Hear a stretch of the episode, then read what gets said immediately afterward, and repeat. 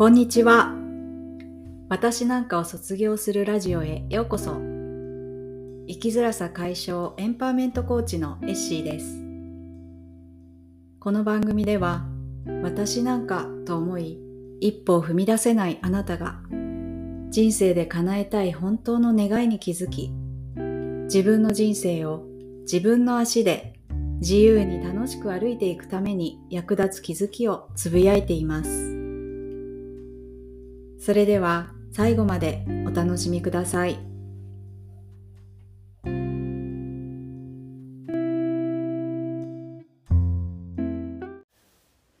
こんにちは、ライフコーチのエッシーです。いかがお過ごしでしょうか、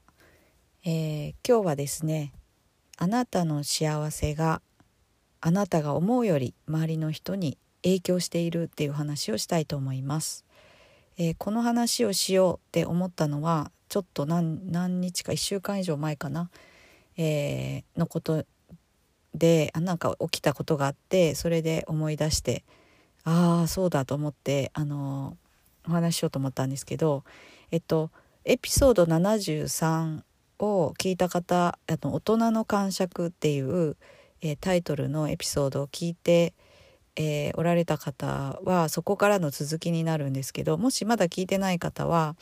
えー、73、えー、大人の感触っていうエピソードを、えー、聞いていただければと思います。まあ、聞いてなくてもあの大丈夫なんですけど 聞くとなんかよりわかるかなと思うんですけど、まあ、73で話したのは私がですね、え夫に対して、えすっごい怒りを感じてある言動に夫の言動によって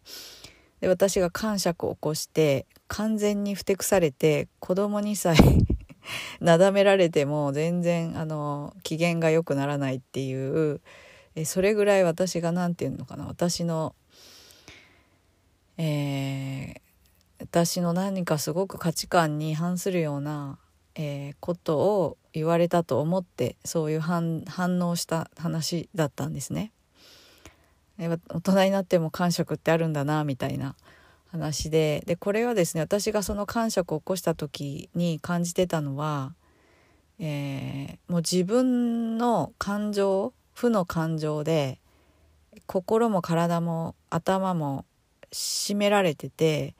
相手がそれに対してどう思うかってことをあんまり考えてなかったなっていう思ったんですよね。でえっとまあ自分がまず落ち着くことを考えてえー、そして子供には影響があるなと思ったので子供に対しては、まあ、お母さんも感触を起こすことがあるんだよみたいな話をしたっていうことを、まあ、73のエピソードで言ってるんですけどあのあとですねもう一度その感触が起きたのは、えー、野球を見に行った時ですね。エンジェルスアナハイムエンジェルスってあの大谷選手がいるチームがまあスタジアムが近いのでその時見に行く途中で起きた私の感触だったんですけど先日なんか夫がまた行こうっていうことでチケットを取ってくれてですね本当にまたありがたいことに、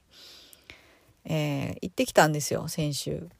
でそのチケットを取った時点でですね夫が私に言ったことがあってそれがあのエッシーはもう、えー、車のナビゲーションしなくていいからみたいに言ったんですよ。であその私が感触を起こしたのは73を聞いてもらうと分かると思うんですけど私が車のナビゲーションを夫が運転して私がナビゲーションしたいんだけどなんか夫にとってはすごくなんか遠いところに行かされたみたいな感じで、えー、で私がそれにその言い方に対しても逆ギレしたっていうことだったんですけどで私が逆ギレしてふてくされまあふてくされて感触を起こしたことで実は夫にとってそれが結構打撃だったっていうことが分かったんですよね。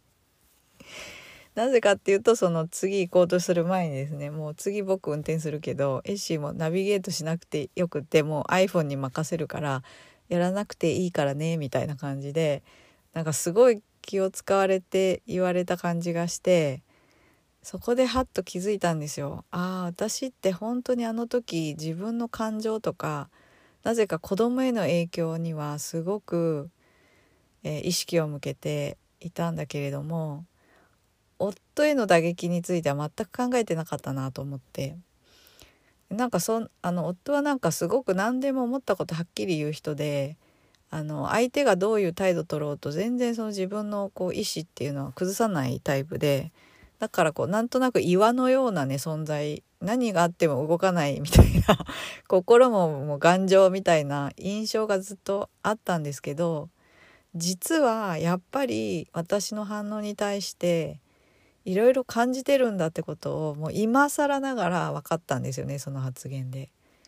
でえっともう結婚して19年この間記念日19年目迎えたんですけどまあやっとそれがこう腑に落ちたんですよねそれで。であその絵師もナビゲートしなくていいからって言われた時にもしかしてこの間私があんな風になったことが結構トラウマっぽくなってるって聞いたら「うん」って言われて あちゃーって思ったんですよね。はい、でそれでまああの本当に私は自分のことしか考えてなかったなーって思ってまあ反省するとともに思ったことは本当に私自身の状態が周りの人に自分が思うほど影響してる思っているよりも影響してるんだなんか平気そうに見えていても実はすごく影響があるんだってことが分かったんですよ。でそこは本当になんかこうあの頭ではですね分かってたんですけどやっぱそういうふうに言葉にしてもらってやっとこう腑に落ちたっていうことがあってまあ、子供もうちはあの男の子で夫もそういうふうに自分の感情っていうのはま出さないタイプで表情もあま変わらないしなんか感情とかあんまり私の感情とかどうせ気にしてないでしょみたいななんか勝手な思い込みがあったみたいで私の中に。でもそうじゃなくてやっぱり私がどんな状態なのかっていうのはすごく私が思うているよりもはるかに、えー、センシティブに感じて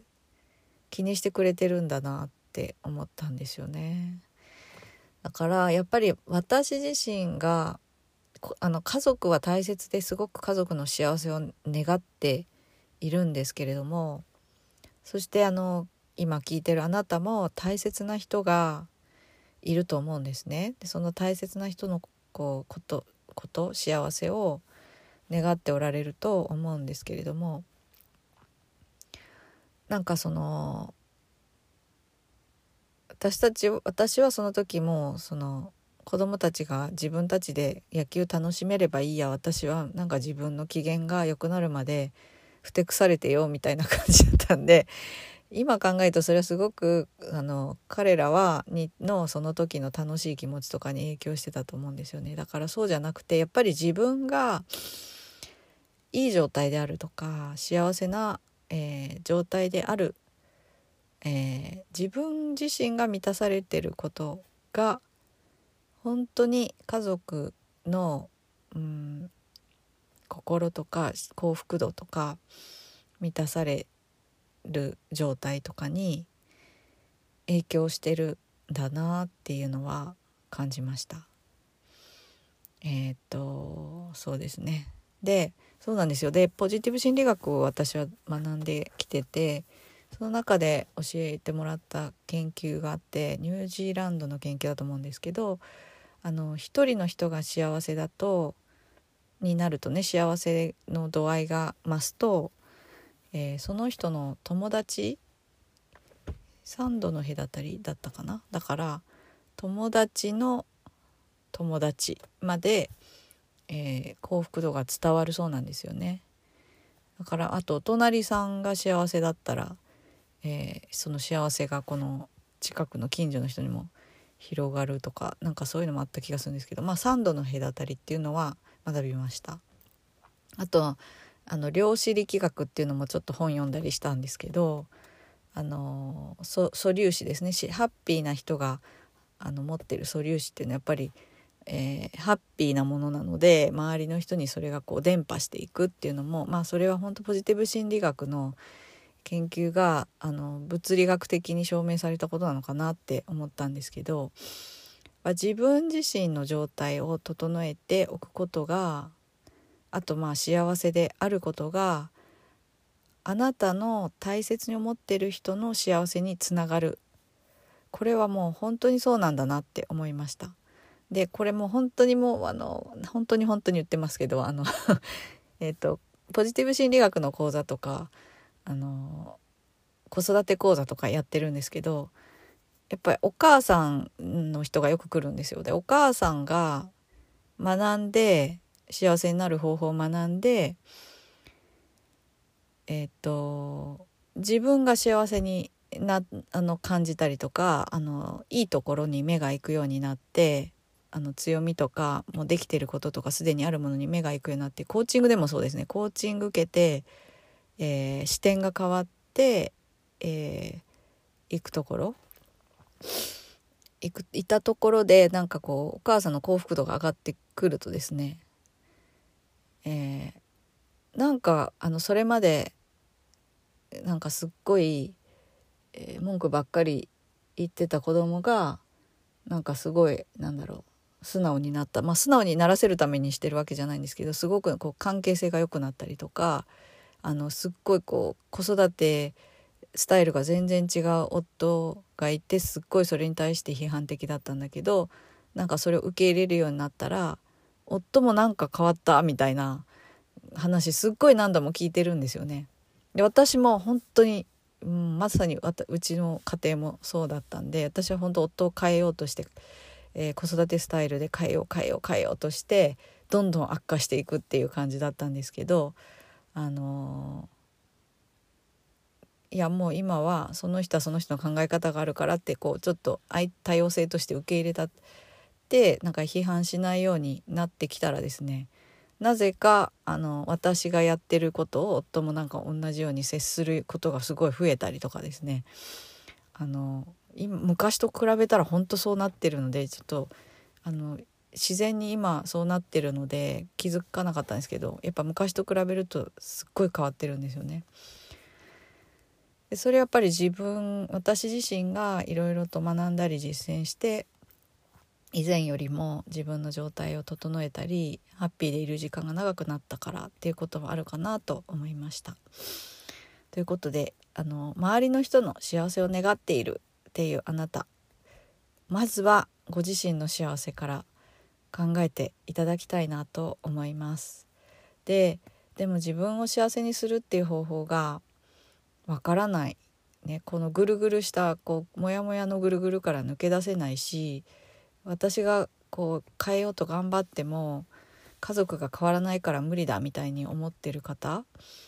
あのそれでまたこう同じところに戻っちゃうっていうえー、方がもしいたとすればですねあの今度水曜日ですね、えー、もうすぐなんですけどあさってですね、えー、6月の7日水曜日の21時から、えー、セルフコンパッションを知って感じるワークショップっていう、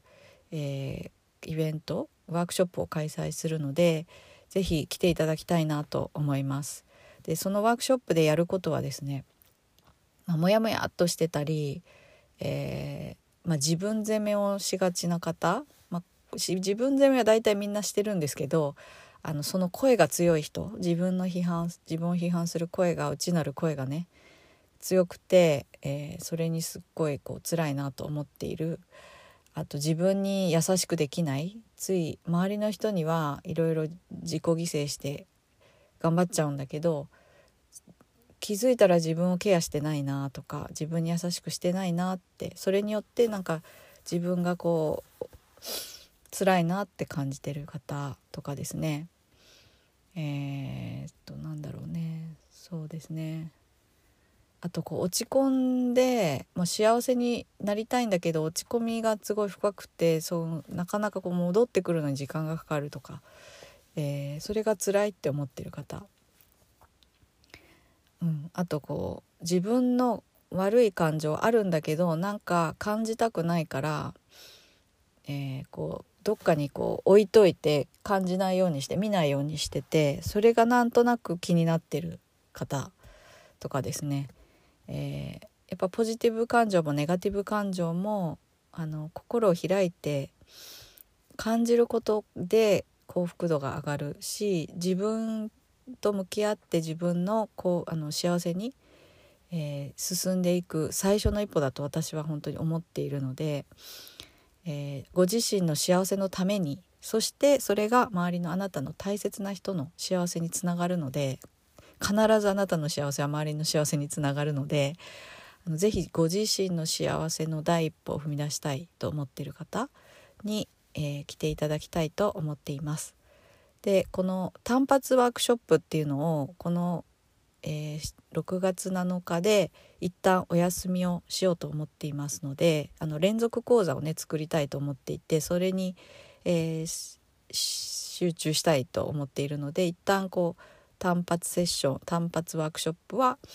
えー、今回でお休み。で単発を受けてくださった方がたくさんいるんですけどあの連続がいいなって言ってくださる方が多かったので、まあ、その声にお答えしてちょっと頑張って作ってみようと思っています。なので、まあ、単発でまずはどんなものかセルフコンパッションってどんな感じなのかを、まあ、知って頭で知ってそして心と体で感じたいっていう方にぜひぜひお越しいただきたいなと思っています。今ね席が3つ空いていますので、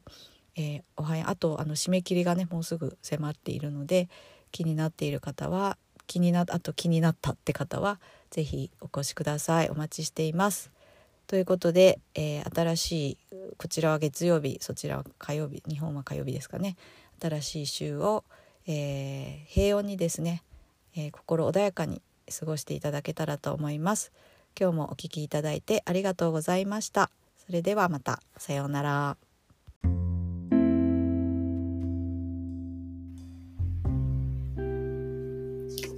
最後までお聞きいただきありがとうございました。生きづらさを解消し、自分の本当の願いを叶える継続コーチングセッションのクライアント様を募集中です。コーチングを通して私なんかを卒業し、一度きりの人生で叶えたい本当の願いを叶えませんか？詳細はこの番組の概要欄をご覧ください。それでは今日も良い一日をお過ごしください。生きづらさ解消エンパワーメントコーチのエッシーでした。